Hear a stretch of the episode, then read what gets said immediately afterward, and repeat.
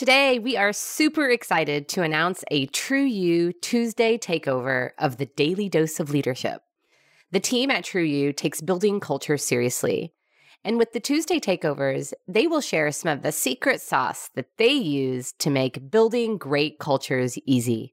Check it out. Duke Ellington was a jazz legend.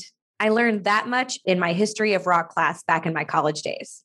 What I only just learned about Duke Ellington is this he led his orchestra in a way that made his musicians famous as individuals. And even after they became famous in their own right, they continued to play in Ellington's band. Why did they do that? They could have gone out on their own and done anything. How did Ellington keep the band together?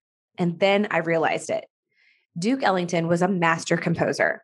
Each of his compositions was crafted to bring out the greatest talents of the musicians who played with him. And that was it. He focused on his musician's strengths.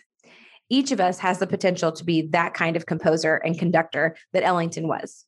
Your job as a leader is to create the vision that allows your team's talents to shine.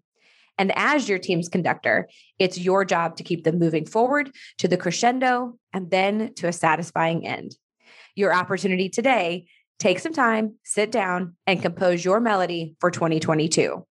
First, you compose, ask yourself, what do you want to accomplish organizationally this year? Write down those goals. Then choose your musicians. Identify the individual talents of your team members that can help you accomplish those goals. Don't have the talents? Find them or grow them in a team member. Finally, keep the beat. Follow your plan and stay on track.